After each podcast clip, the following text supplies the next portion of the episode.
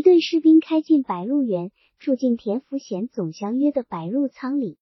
他们大约有三十几号人，一人背一记黑不溜秋的长枪，黑鞋、黑裤、黑褂、黑制帽，小腿上打着白色裹缠布，显得精神抖擞、威武严肃。人们很快给他们取下一个形象的绰号“白腿乌鸦”。这队士兵突然开进白鹿仓的大门，哗啦一声散开，把那一排房子包围起来。一个人喊道：“出来，出来！”统都举起手出来。屋里立即传出桌椅板凳掀翻了的嘈杂声响，夹杂着男人们惊慌失措的叫声。田福贤正和他的属下搓麻将，一下子都钻到床板底下，或缩到墙角栏杆里，不知所措。一阵枪声在房顶上掠过，一声蛮声蛮气的河南口音又喊：“再不出来，就朝屋里开枪了！”田福贤从墙角站起来，硬冲好汉抖一抖肩膀，就拉开门走出去。其他属下和那几个民团团丁也走出屋子，他们都高举着双手，只有田福贤很不在乎的垂着一只手，另一只手叉着腰。一个士兵喊道：“把手举起来！”田福贤不失绅士风度的回话。我是这儿的总相约，有话进屋说。举手弄啥哩？一个戴大檐儿帽子的军官走过来，手里握着一把短盒子枪。你是总相约，报上名字。田福贤说了自己的名字，又问老总是哪一部分的。军官说镇松军，本人姓杨，杨排长。随之，那三十几个士兵从房前屋后全都集中过来，把田福贤的团丁的枪缴了。杨排长说。本人受刘军长命令进驻白鹿仓，自即日起一切服从刘军长命令。田总相约，你愿意继续当总相约，我们欢迎；不愿意干，你回家给老婆去抱娃，我们另找一个人就是了。田福贤既不折气为他们卖命，又不甘心就此下台。杨排长说：“你们的县长已经降服本部，愿意为刘军长效力。”田福贤随之说：“杨排长屋里坐，坐下好说话。”白嘉轩和陆三以及孝文正在锄头变棉花，陆子霖急匆匆跑到地头，叫他回村里去敲锣，把村民召集到祠堂外的大场上。杨排长领着士兵征粮来了。白嘉轩说：“我不敲。”说罢，转身重新回到自己除草的棉苗垄行里，蹲下身用小铁锄出起草来了。陆子霖急了，就跑奔棉花地，蹲在白嘉轩旁边求告：“嘉轩哥，你不敢硬碰。”那一杆子兵都背着快枪，我也是给人家枪架在脖子上逼来的。白嘉轩仍然手不停锄，我知道你是被逼的，田福贤也是被逼着干的。可百姓只纳黄粮，自古这样，旁的粮不纳。这个锣我不敲。陆子霖回村子里去了，田福贤接着跑来了，大声憨气他说：“家轩你咋瓜咧？好汉不吃眼前亏。”这干鱼河内蛋儿全是些饿狼二球，杀人连眼都不眨。你是个明白人，咋能硬顶硬碰自己吃亏？白嘉轩说：“亏心事不能做，没道理的锣不能敲。”就这话，正说着，陆子霖领着杨排长和三四个士兵走到棉花地里来了。杨排长问：“你是白鹿村的官人？叫白嘉轩是不是？”白嘉轩手里提着小锄，点点头。杨排长说：“回去敲锣，召集人到祠堂门口。”白嘉轩说：“村民的粮食我不管，这锣我不能敲。你们谁要敲，谁去取锣。”白嘉轩从腰里摸出一个黄铜钩圈的钥匙，递给杨排长。杨排长用乌黑的枪管把白嘉轩的手拨开，说：“马上回村给我敲锣。你再敢说半个不字，老子就打断你的腿，叫你爬着给我敲。”说着就拉开枪栓，推上子弹。你是不是想尝尝杨花生的味儿了？陆三劝嘉轩，儿子孝文也劝，陆子霖也劝，田福贤陪着笑脸劝杨排长息怒。陆子霖、陆三和孝文推着拉着白嘉轩回村里去了。杨排长和他的士兵跟着。白嘉轩敲了锣，白鹿村的男女老幼都被吆喝到祠堂门外的大场上。杨排长讲了话，征粮的规矩是一亩一豆，不论水地旱地，更不按天时地利人和六个等级摊派，那样太麻烦。说罢，就让村民观赏射击表演。士兵们把从村巷和农户院子里捉来的二三十只公鸡和母鸡倒吊在树泉上，那三十来个士兵站成一排，一片推拉枪栓的声音令人不寒而栗。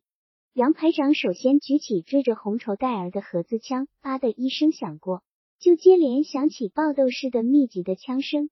士兵们的乌黑的枪管口儿冒着蓝烟，槐树下腾起一片红色的血与肉薄，扬起漫控五彩缤纷的鸡毛。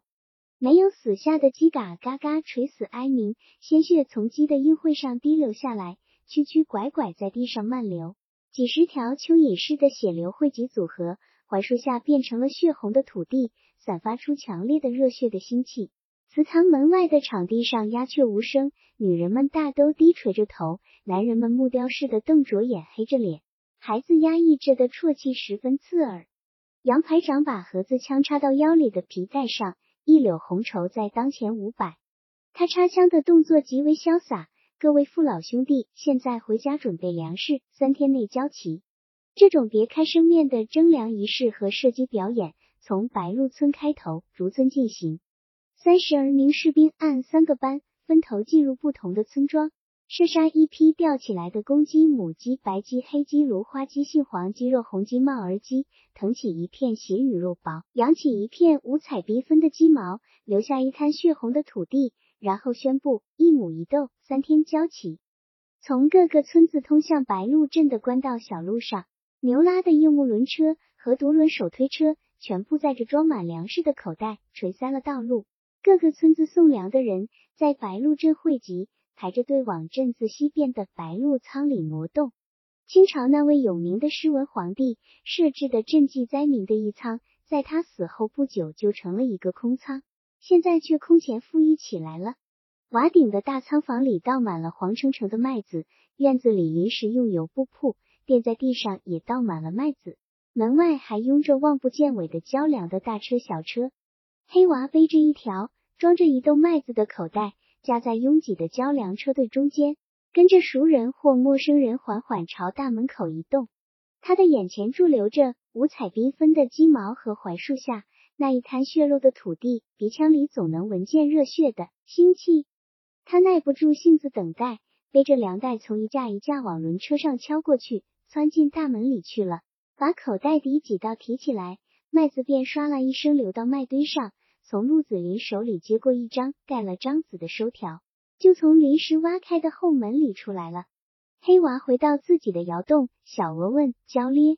黑娃从口袋摸出那块写着“陆兆谦一斗”，而且盖着白鹿仓印章的纸条，交给小娥说：“把这条子搁好，人家日后还要查对。”小娥收了条子，说：“你这几天甭出门了，我心里咋就慌慌的怕怕。”黑娃点点头说：“算了，不出去了，看看再说。”黑娃其实比小娥更担心。那天在祠堂门外看士兵们的射击表演，他没有让小娥出门。用一把铁锁把小鹅反锁在窑里，将一豆麦子固然可惜，而小鹅好看的模样已经成为一种重负压在他心上。随着这对士兵的到来，关于他们种种劣迹的传闻悄悄的，又是迅猛的在白鹿原上蔓延。传的最多的是他们如何如何糟践稍有几分姿色的女人的事。如果那么多的传说有一件能得到证实，那么这些打着白果缠布。穿着黑军服的士兵就无异于四条腿的畜生。黑娃被父亲撵出门以后，就住进了这孔窑洞。窑洞很破，原来的主人在里头储存饲草和柴禾，夏天堆积麦糠，秋天垒堆谷杆，安着一扇用柳树条子编织的栅栏门，防止猪狗进入拱刨或拉屎尿尿。窑门上方有一个透风的小小天窗。黑娃买下这孔窑洞，居然激动了好一阵子。在开阔的白鹿原上，终于有了属于自己的一个窝儿，一坨地儿了。黑娃借来一个石夯一架木模，在窑洞旁边的崖坎上挖土打，两摞每摞五百块土坯。先在窑里盘了火炕，垒下连接火炕的锅台，随之把残破不堪的窑面墙扒倒重垒了。从白鹿镇买来一扇山民搁置的粗糙给石的木门安上，又将一个井字形的窗子也安上。一只铁锅和一块案板也都买来安置到窑洞里。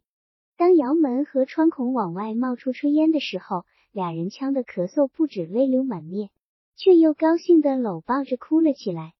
他们第一次睡到已经烘干的温热的火炕上，又一次激动的哭了。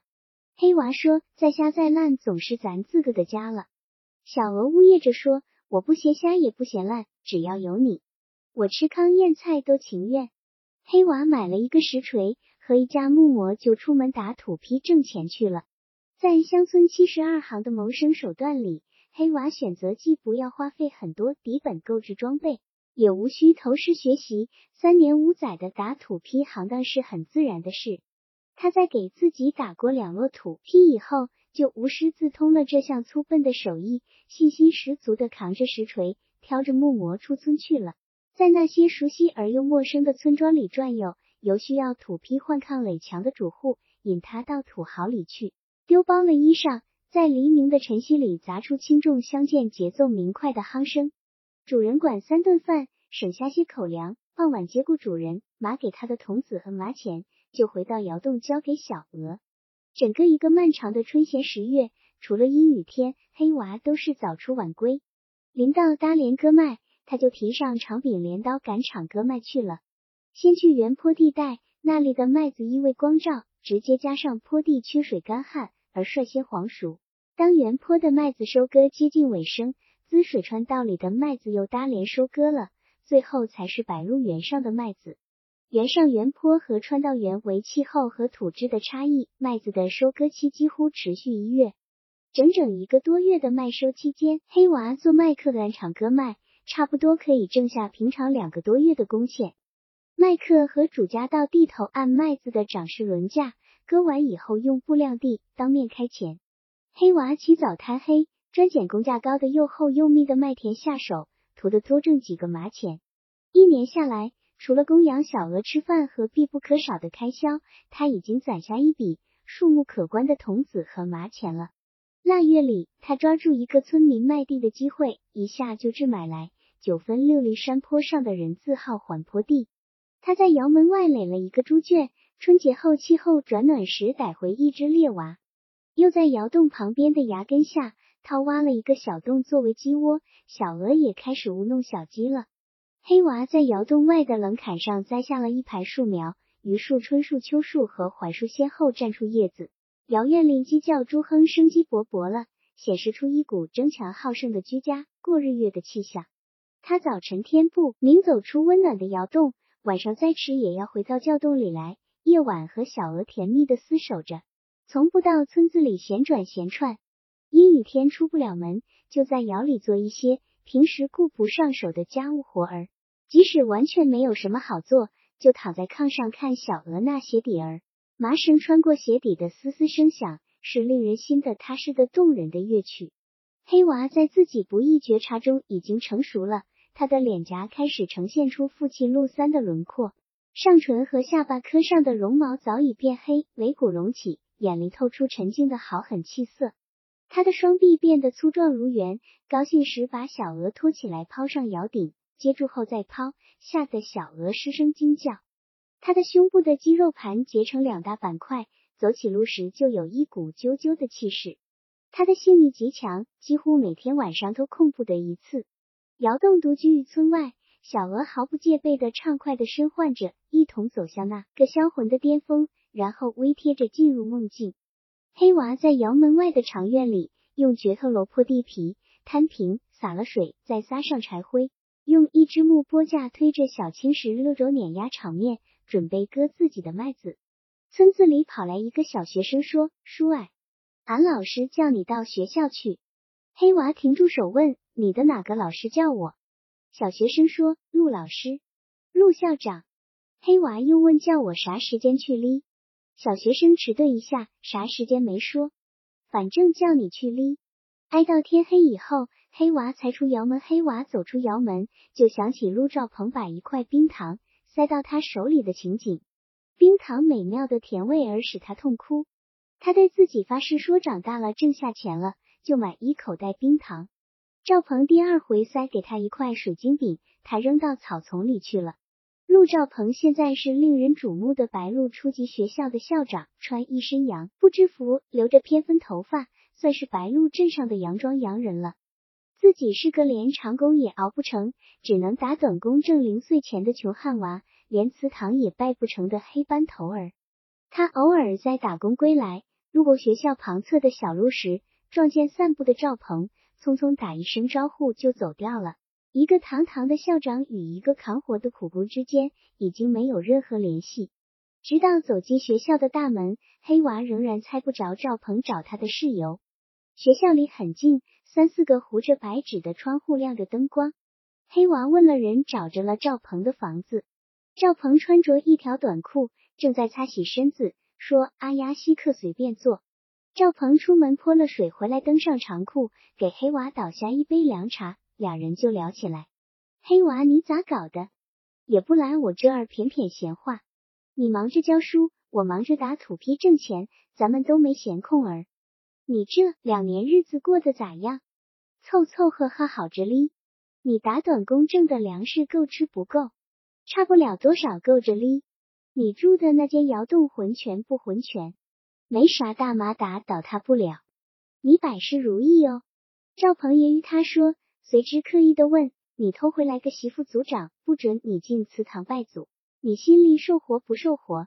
脸上光彩不光彩？你放屁！”黑娃像遭到火烧水烫似的从椅子上弹起来，脸色骤变：“你当校长嫌烦了是不是？想拿穷娃寻开心了是不是？骂得好，黑娃！黑娃，你骂得好，使劲骂，把你小时候骂过的那些脏话、丑话全骂出来。”我多年没听，太想听你骂人了。赵鹏笑着催促说：“你怎么只骂一句就不骂咧？”黑娃鼻腔里哼了一声，转身朝门口走去。赵鹏赶过来抱住他的肩头：“对对对呀，这举动才像黑娃的举动。”听不顺耳的话，不自一拧，眼一瞪，拔脚转身就走。我记得黑娃，你自小就是这号倔斗脾气。黑娃气躁躁的问：“你到底要干啥？”没事就不能叫你来谝谝吗？你忘了咱们哥儿弟兄的情分了？赵鹏反倒责怪黑娃，到我这儿来放的畅畅快快的，甭摆出拘拘束束的熊样儿。为啥都是好着哩差不多？我跟你怎么说话？黑娃释然笑笑，你是校长吗？赵鹏不介意，他说我当校长又没当你黑娃的校长，你躲我避我，见了我拘束让人难受。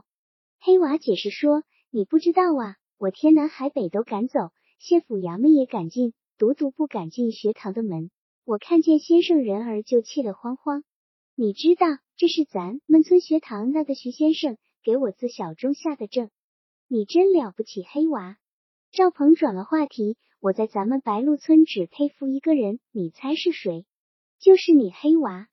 我黑娃撇撇嘴角，自轻自贱。他说黑班头一个。你敢自己给自己找媳妇？赵鹏说：“你比我强啊！”黑娃警觉的瞪起眼：“你又耍笑我了。”赵鹏从椅子上站起来，慷慨激昂，他说：“你黑娃是白鹿村头一个冲破封建枷锁、实行婚姻自主的人。你不管封建礼教那一套，顶住了宗族族法的压迫，实现了婚姻自由，太了不起，大伟大了。”黑娃却茫然不知所措，我也变不来。你是说胡话还是耍笑我？这叫自由恋爱。赵鹏继续慷慨激昂，他说：“国民革命的目的就是要革除封建统治，实现民主自由，其中包括婚姻自由。将来要废除三媒六证的包办买卖婚姻，人人都要和你一样，选择自己喜欢的女子做媳妇，甭管族长让不让你进祠堂的事，屁事！不让拜祖宗，你跟小娥就活不成人了。”活其出往整理提供的更好更自在。黑娃惊恐的瞪大眼睛听着，再不怀疑赵鹏是不是耍笑自己了，问你从哪儿更来这些吓人的说辞？整个中国的革命青年都这么说这么做，乡村里还很封闭，新思想的潮水还没卷过来。赵鹏真诚而悲哀，他说：“我尽管夸赞你，我自个想自由恋爱，却自由不了。”我都有些眼红你，佩服你。欧亚黑娃恍然大悟，被赵鹏的真诚感动了。你娶下媳妇不回家，就是想自。赵鹏说：“我还没屈服，斗争比你复杂。”黑娃深深的受了感染，对赵鹏的真诚信赖更为感佩。你叫我来就为说这话吗？早知这样，我早就来了。村里人不管穷的、富的、男的、女的、老的、少的，不拿闲言瞅我。我整天跟谁也没眼说一句话。好呀，赵鹏，你日后有啥事，只要兄弟能帮得上忙，尽管说好咧。赵鹏就直率他说：“我准备烧掉白鹿仓的凉台，你看敢不敢下手？”黑娃不由得啊了一声，从椅子上弹起来，吃惊的盯着赵鹏。如果这话由白鹿村任何一个愣头庄稼人说出来，他也许不至于如此意料不及。堂堂的白鹿仓第一保障所乡约陆子霖的儿子，白鹿镇县立初级小学的校长陆兆鹏，怎么会想到要烧驻军的粮台？他家的粮食虽然也交了，但绝不会像穷汉家为下锅之米熬煎吧？他做先生当校长挣的是县府发的硬粮，与粮台屁不相干。文文雅雅的先生人儿怎么想到要干这种纵火烧粮，无疑属于土匪暴动的行径？他的脑子里一时回旋不过来，瞪着吃惊的眼睛，死死盯着陆兆鹏，而不知说什么。赵鹏问：“你知道不知道征粮的这一杆子队伍是啥货吗？”黑娃说：“听人说，城里今日来一个姓张的头儿，明日又来个姓马的，把姓张的赶跑了；后日又来个姓郭的，把姓马的撵走。城墙上的旗儿也是红的换蓝的，蓝的又换黄的，黄的再换成红的。我一满弄不清。”庄稼汉谁也闹不清，这是一帮反革命军阀。赵鹏说，国民革命军正从广州往北打，节节胜利。北京军阀政府纠合全国的反动派，阻止革命军北来。现在围城的刘家镇松军就是一股反革命军队。西安守城的李虎、杨虎、二虎将军都是国民革命军。黑娃听不懂，只是哦了里应着。赵鹏说，镇松军刘军长是个地痞流氓。他早先投机革命，混进反正的队伍，后来又投靠奉系军阀。他不是想革命，是想在西安称王。河南连年灾害，饥民如蝇，盗匪如麻。这姓刘的回河南招兵，说跟我当兵，杀过潼关进西安。西安的锅盔后面条三尺长，西安的女子个个赛过杨贵妃。他们是一帮兵匪不分的乌合之众。黑娃大致已听明白。是这么些烂货。赵鹏说：“把凉台给狗日烧了，你说敢不敢？”黑娃倒显出大将风度，烧了也就给他狗日烧咧，昨不敢。赵鹏说：“你要是愿意干，咱俩就放这把火，给白鹿原上的人看一场冲天大火。”黑娃已经鼓舞起来，烧那个凉台太容易了，那一杆子冰料就百姓给他们杀鸡的把戏儿镇住了，一个个放心的睡觉哩。龙脉街就把它烧光了。这当儿从房子的套间走出一个人来，黑娃看出是韩裁缝，不由一惊。韩裁缝是去年迁到白鹿镇的客户，租下两间门面房，用脚踏机器给人缝衣服挣钱，谁也弄不清他是哪里人。赶集的人像看西洋景儿一样，看他双脚踩动机器踏板，发出喳喳喳连续不断的响声，一只铝亮的针上下窜动。把布片缝结在一起。围观的人虽然很多，而生意却十分萧条。只有学校教员和少数学生掏钱请他缝制制服。庄稼汉无论穷人富人，都只是看看热闹而已。韩裁缝坦然笑笑说：“放火烧凉台，我也搭一手。”黑娃也就明白了，不需再问。三个人在煤油灯下进行具体实施方案的密谋：从哪儿翻墙进去，先烧哪里，后点哪里。无论如何要把井绳给藏起来，点着了火调不上水来。三个人约定如何用暗号联系，具体分工都经过再三斟酌。黑娃拍拍脑门说：“你这洋油煤油灯有一股臭味儿，熏得我头昏脑胀，只想吐。”终于等来了一个刮风的夜晚，三个人从三面的围墙上分头爬上去。大门口有一个卫兵在转悠，院子里有一个卫兵在转悠。黑娃先跳进院子，绕着院里堆积的粮食，转到卫兵身后，朝他脑袋上拍了一砖，卫兵就软软的倒下去。他从后腰里取下臭气熏人的煤油桶儿，拧开螺丝盖儿，把煤油泼在那一排房子的门板上，摸出了洋火匣。黑娃自小使用的是火镰火石拼打火星点燃煤纸，没有用过洋火。他在赵鹏屋里试着擦燃过两根黑色的洋火棒儿，比火连火石方便多了。什么时候能买得起洋火就好了。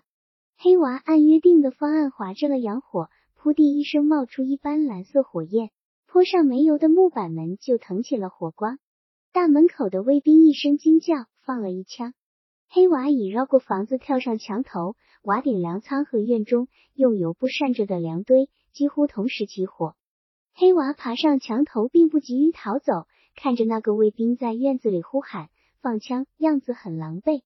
房子里的乌鸦兵开始嚷叫呼喊起来，率先冲出火门的兵们哇哇哭叫着在院子打滚灭火。黑娃看着迎风飞舞的火焰，已经冲上仓库和那排房子的屋檐，就跳下墙走了。他跑回自己的窑洞，把正在熟睡的小鹅拉起来，让他看火的壮观。小鹅走出窑门就叫了一声：“妈呀！”西边的天空一片通红。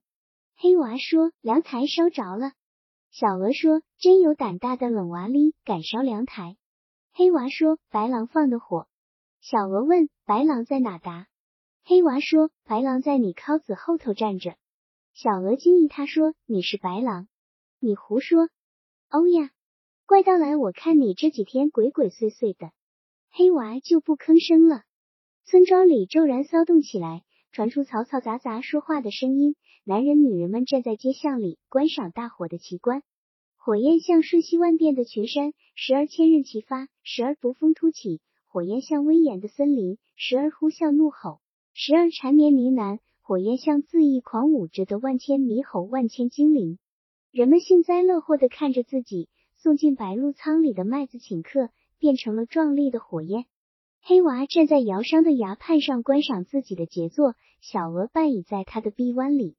村里传来士兵们气急败坏的嚷嚷声，拗口坠牙的河南口音听来一觉别扭，逼赶人们去救火。士兵们忽视了村子外头崖坎下的窑洞，只在村庄里打门叫户，厉声吆喝。黑娃跑回窖洞，挑起两只木桶，挣脱了小鹅的阻拦，我到跟前去看看热闹。他从村子中间的大涝池挑了两桶水，加在担桶和端盆的男人们中间，走过村巷，走过白鹿镇街道，就无法前进了。大火炙烤的人的脸皮疼痛，滚滚浓烟呛的人睁不开眼睛，于是就把水随地泼掉，挑着空桶往回走。那火已经无法扑救，赤臂裸腿的人根本无法靠近火堆一步。被烧着的麦粒蛋蹦起来，在空中又烧着了。像新年时节夜晚燃放的焰火，大火烧到天亮，耀丽的光焰使东原上冒起的太阳失去魅力。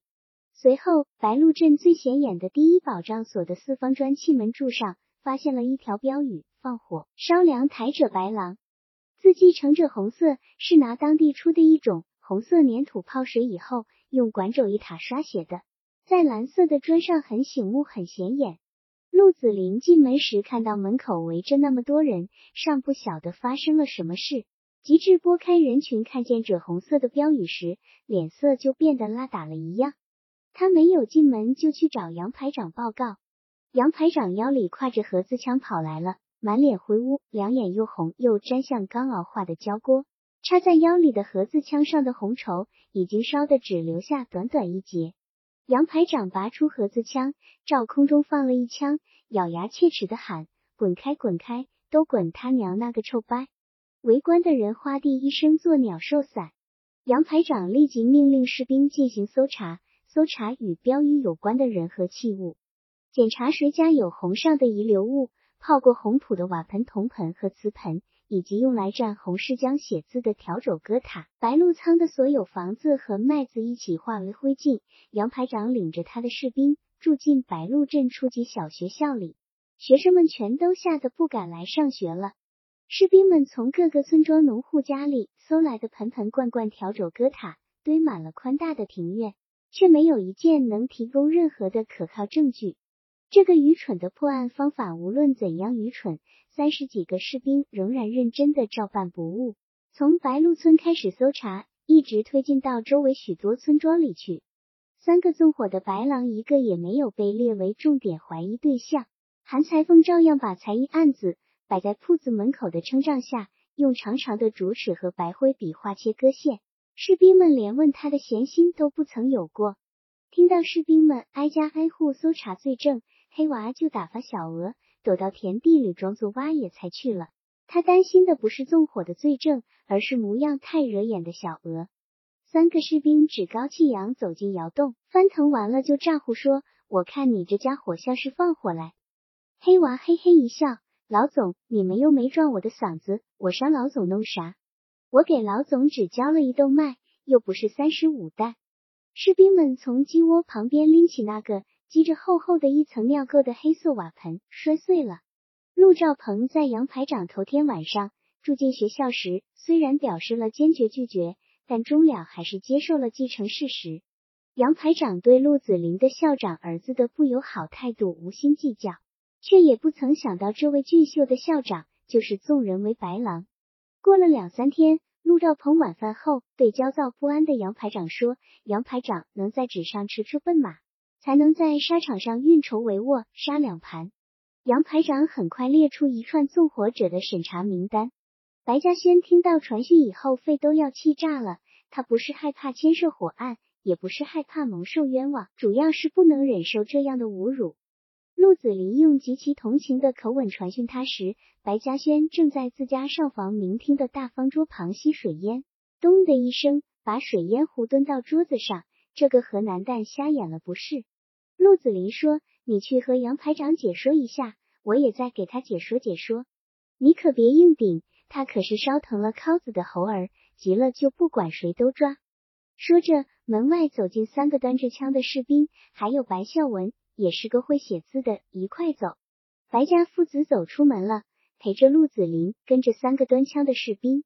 白嘉轩看着白鹿镇上驻足观看的行人，面子上的侮辱即使他煞白了脸。他一家挺直了腰杆而走着。杨排长在他的临时住屋里对白嘉轩父子说：“不要惊慌，请留下手机就行了。”然后引着他们父子进入一间教室，桌子上放着一盆红粘土泡成的泥浆，盆里放着一只条肘歌塔。教室的墙壁上已经写满了字，全是“放火烧凉台者白狼”。白嘉轩气冲冲捞起蘸了泥浆的管肘，写下同样一行字。白孝文也写了。白嘉轩写霸气不可纳问，常言说捉贼捉赃，抓奸抓双。老总，你凭啥把我糟践这一成子？杨排长也没好气，他说怎么糟践你了？叫你写几个字也算糟践你。白嘉轩冷笑说：“这算写的什么字？是洪氏的对联，还是丧氏的引路番子？”杨排长突然转过身来，紧盯着白嘉轩：“你说话嘴放干净点儿，别说你是石磨狗屁族长。”官人，你敢再说半句不三不四的话，老子就一枪把你撂倒！陆子霖立即劝着，拉着杨排长收回枪。孝文推着父亲出了教室，走到院子。杨排长追到台阶上，还在嚷嚷：“你发金毛传铁山洞闹事，蕉农本位就不是个好东西。”白嘉轩被翻起老账，更加气恨羞恼。大火整整烧了三天三夜，白色的粉灰漫天飞扬，家家的屋瓦和院子里。都沉下厚厚的一层白色粉味儿。明火熄灭以后，未燃尽的粮堆仍然在夜里透出的人的红光。整个村庄和田野里都弥漫着一股馍馍被烤焦了的香味儿。一场骤来的暴雨彻底浇灭了渔火，洗刷了屋瓦上、树叶上和秋苗内叶上的灰粉。天晴以后，附近的村民套着牛车，推着独轮小车，挑着葛条笼去装灰。那些麦子烧过的灰烬和土粪掺搅以后，施到田地里是庄稼和棉花的绝好肥料。他们争着装灰的劲头和往这里浇麦子一样急迫。大约过了半月，驻守白鹿仓的杨排长又领着他的士兵来了。杨排长先叫来总乡约田福贤，召集了九个保障所的九个乡约和九十八个大小自然村的官人，在白鹿镇的学校里开会。杨排长走路有点破，那是团长下令打了二十军棍制成的骨伤。杨排长说，在白鹿原烧掉的军粮还得从白鹿原上补起来，烧了再蒸，叫他再烧，再烧再蒸。这回是一亩一豆，一人一豆，再烧了再加。有人求告说，老总，军队要吃粮，这道理很明白，自古军人、游民人养也都明白，粮嘛烧了自然得再蒸。只是麦收后刚刚蒸过一茬，再连着蒸怕不好弄，是不是到秋收后再蒸？这样也好给百姓说。杨排长一挥手就打断了他的话：“这号话再不要说。后日开始征粮，一律送到这个学校来。明日白鹿镇逢集，枪毙烧粮台的白狼。谁敢抗粮不交，不管是官人民人，一律和白狼一样惩治。”第二天，在白鹿仓围墙外的旷野里，三个被五花大绑着的人被缚在木寨上，蓬头垢面，衣服褴褛，垂头耷脑，实际已经奄奄一息了。人山人海般拥挤着看热闹的乡民，三十几个上兵铺成一排，举起了枪，一片推拉枪栓的声音，架势和射击机表演一模一样。杨排长从腰里拔出盒子枪，枪把上已经换上一条新的火焰般耀眼的红绸，动作不再优雅而更显威武，朝天放了一枪，吧地一声响过，就接连响起密集的枪声。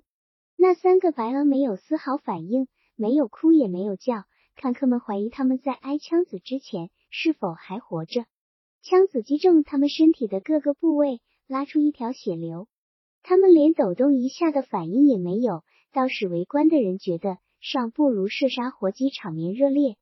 几天后，一个可怕的传言在各个村巷里不胫而走：那三个被打死的白狼其实是三个要饭的，